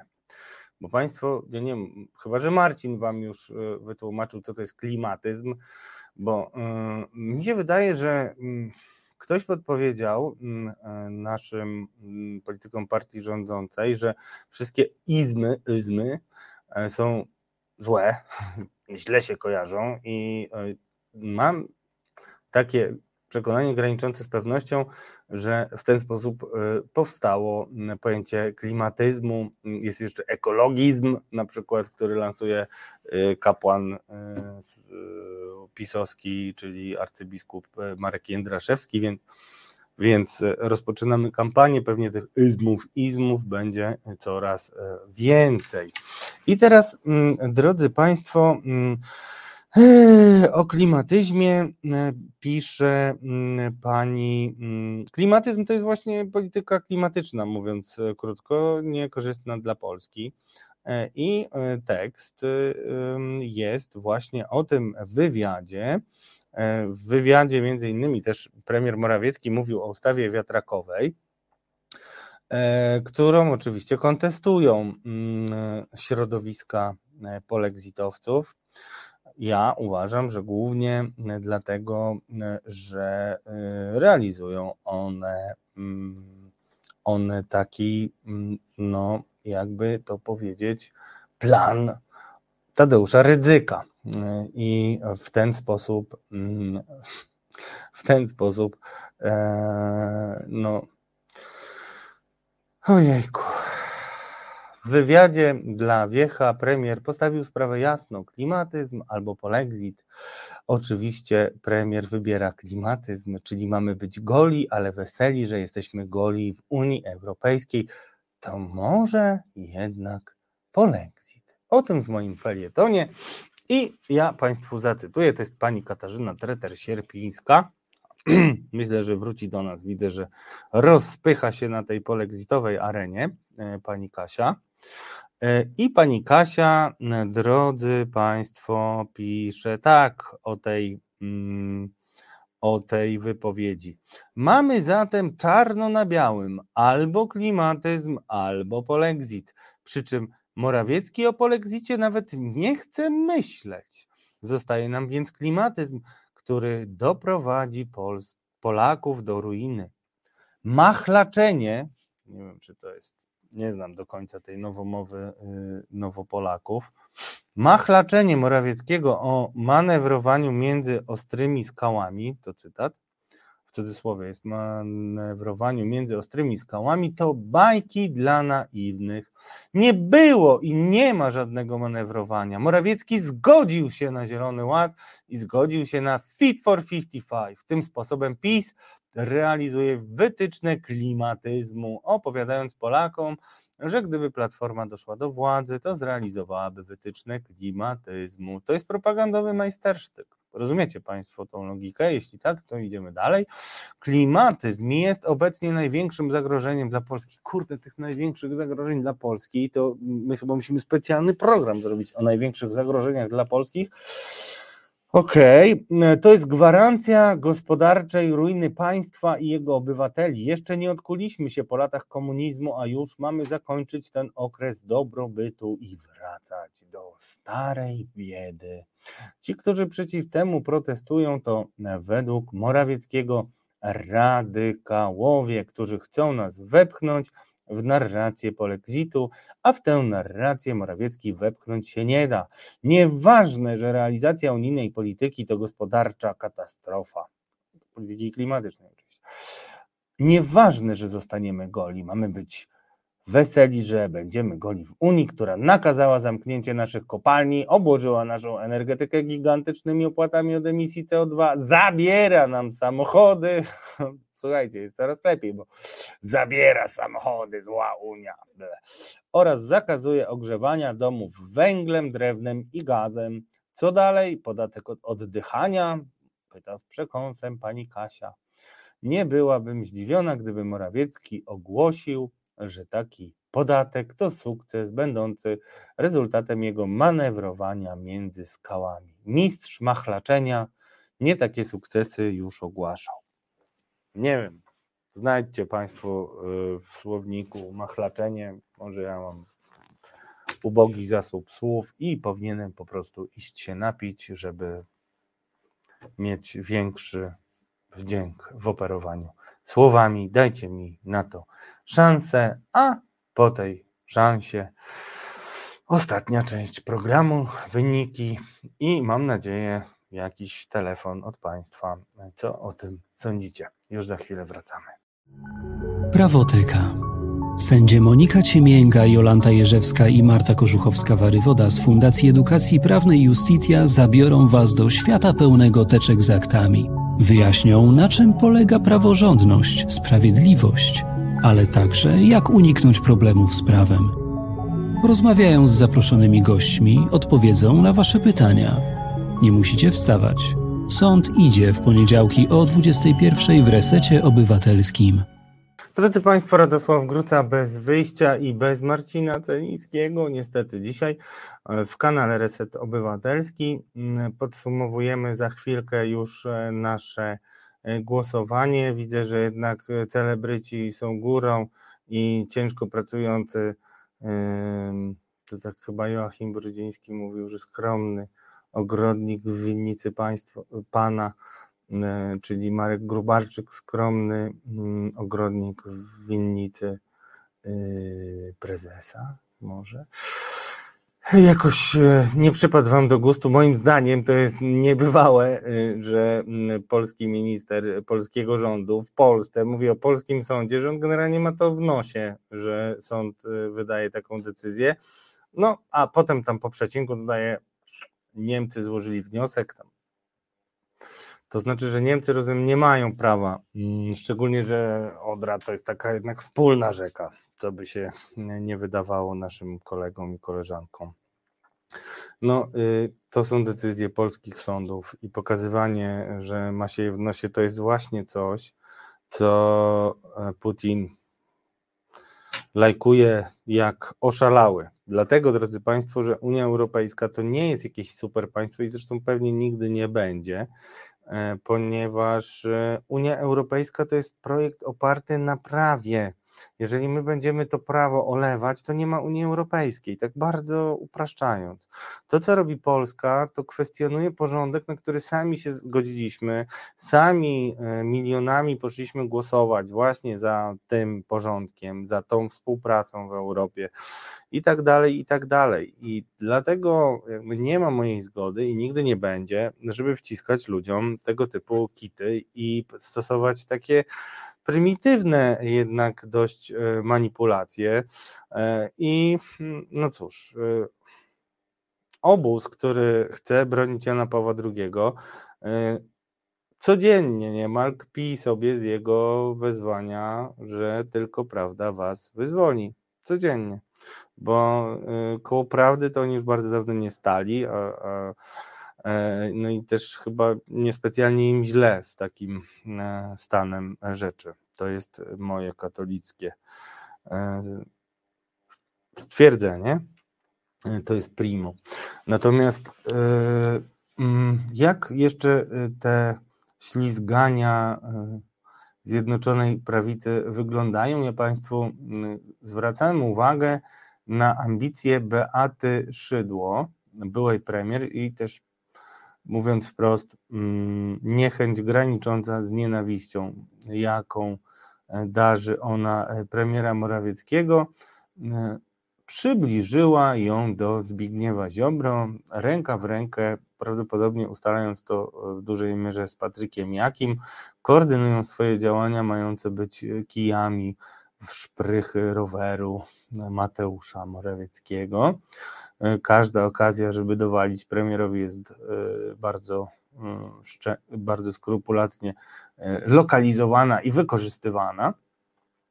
I teraz pani Beata, która odwiedziła niedawno forum Gazety Polskiej, a mówię dokładnie o tekście, który pojawił się jedenastego marca, ucięła sobie taką pogawędkę ze światłymi klubowiczami, mówiąc eufemistycznie, niespecjalnie to są ludzie euroentuzjastyczni, yy, tak, ale wygląda ta rozmowa w opisie na stronie Niezależna tak. Pani, yy, pani premier w jednym z wątków mówiła o yy, absurdalnie brzmiących ograniczeniach, na przykład zakazy sprzedaży nowych aut spalinowych od dwa tysiące trzydziestego piątego roku, czy też forsowanych przez organizację C czterdzieści, do której przynależy Warszawa. Coś chyba się to zdanie urwało. No, a nobody's perfect. I tak jest to rzetelność kilka stopni wyżej, bo jeszcze niedawno czytaliśmy o zaborze, no ale to jest prawy kropka p l, a to jest tylko niezależna kropka p l, czy tam w prawo, w prawy, nie, nie, nie, przepraszam, trzeba być rzetelnym, w prawo kropka p l, tak się to nazywało i tam było to już zabieranie samochodów, tutaj nie ma jeszcze zabierań samochodów, zaborów samochodów, tylko jest zakaz sprzedaży nowych, to szacun za precyzję. I pani premier powiedziała tak, Unia Europejska mówi bardzo dużo do, nie do, tylko o, przepraszam, czytam po prostu, o wolności, o prawach człowieka, a jednocześnie wprowadza takie regulacje, które mają przede wszystkim ograniczyć swobodę działania i wolność obywatelską ludzi. Każdy w Europie ma żyć tak, jak sobie zaprogramuje Bruksela i lobby, które czerpie z tego ogromne zyski. Przebudowa naszego świata, próby stworzenia nowego komunistycznego państwa europejskiego, to było w cudzysłowie komunistyczne państwo europejskie, nie wiem czemu w cudzysłowie, one po prostu trwają. Widzę to podczas prac w Brukseli. To zmierza w bardzo niebezpiecznym kierunku. Jest bardzo wiele środowisk, które chcą brać udział w realizacji tego planu i wpisuje się w to oczywiście Platforma Obywatelska, zgadliście, drodzy Państwo, dziwne, że nie Donald Tusk jeszcze.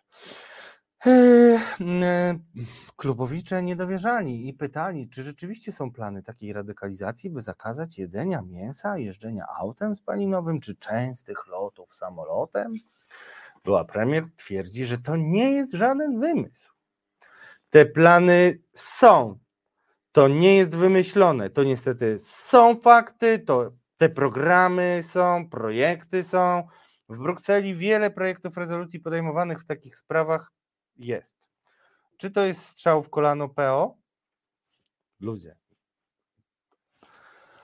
To będzie od nas zależało. Jeżeli będziemy potrafili ludziom o tym powiedzieć, wytłumaczyć i powiedzieć stop, to szaleństwo nie zostanie na naszym gruncie zakorzenione. Mm, mm, pani tutaj troszeczkę prawdy chciała powiedzieć, bo nie wiem, co to znaczy zakorzenić pewne rozwiązania.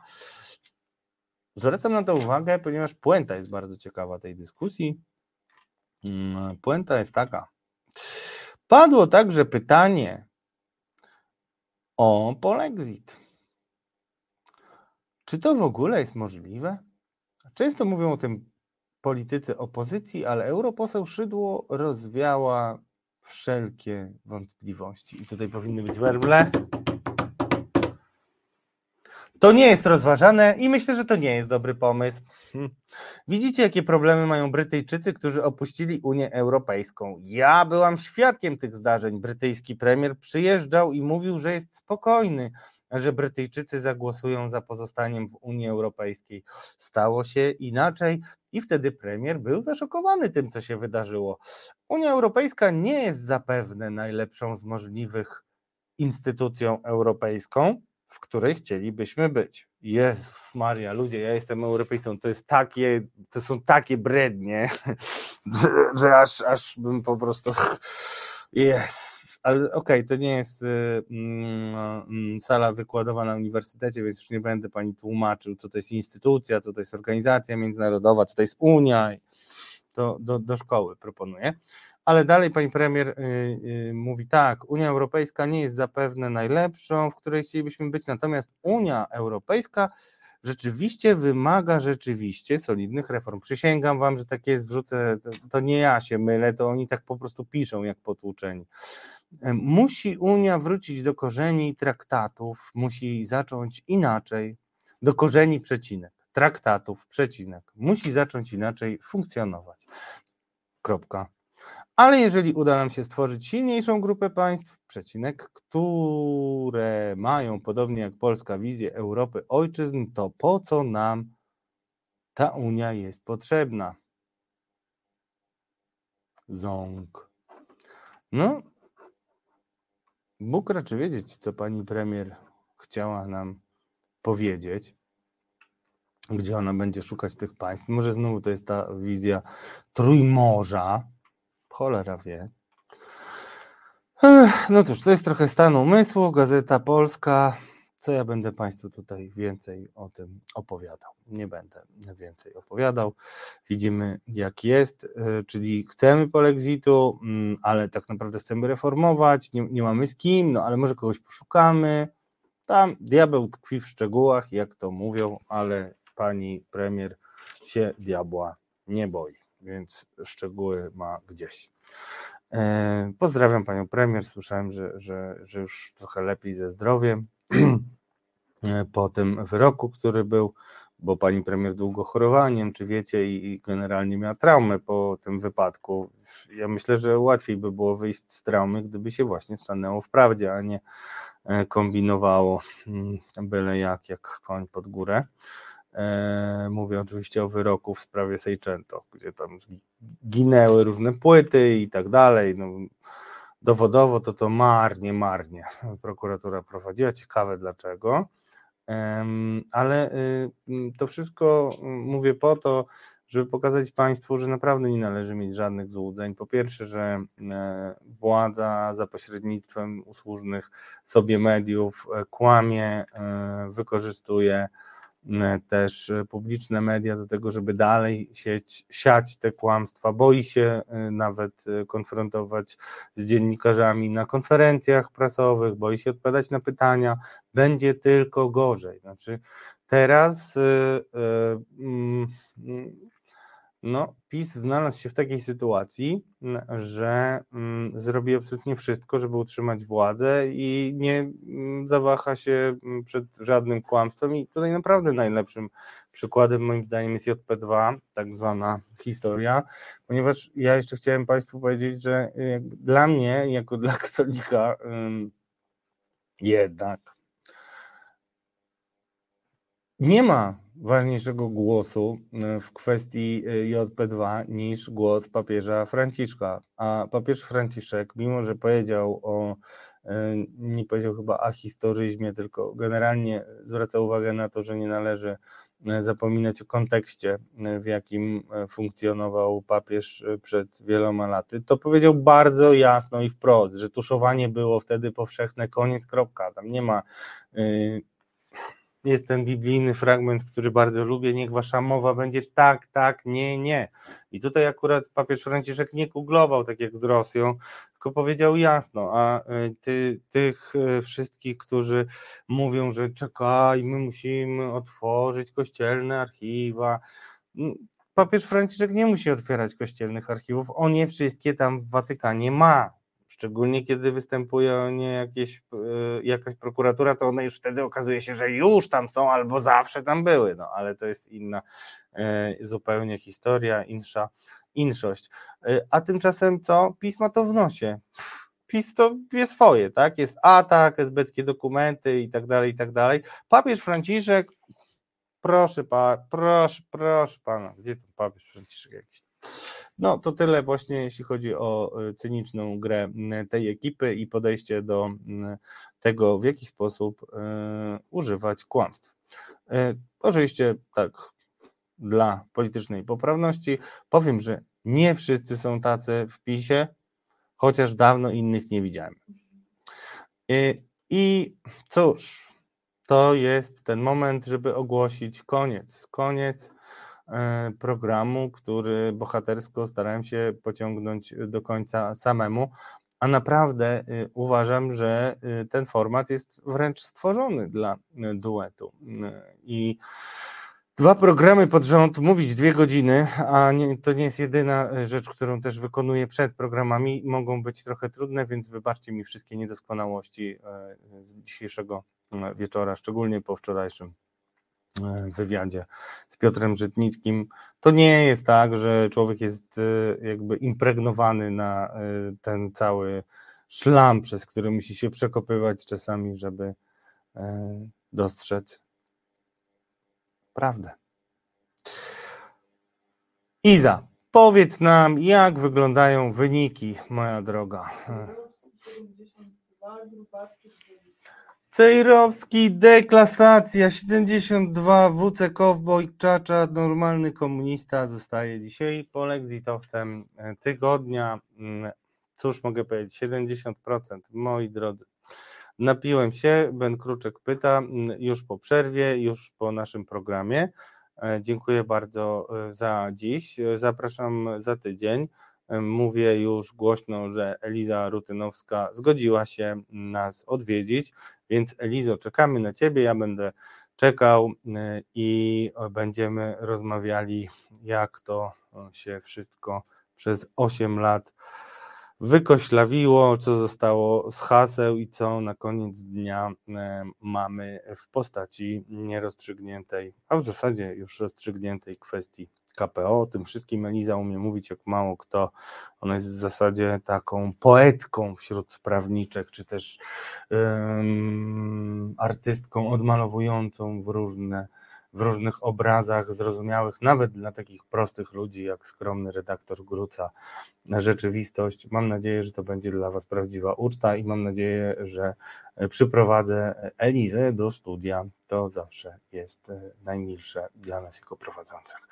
Kończę gadać. Przepraszam za to złe, to niestety ja, za, za to, co się mogło dziś nie udać. Ciężki to był dzień i dużo bardzo wyjątkowo istotnych sytuacji, o których będziecie mogli usłyszeć już za tydzień w Politycznej Mafii, a także poczytać w tekstach, które publikuję m.in. na radio zet kropka pe el. Ja się już dzisiaj żegnam i bardzo, bardzo Państwu dziękuję. dobrej nocy.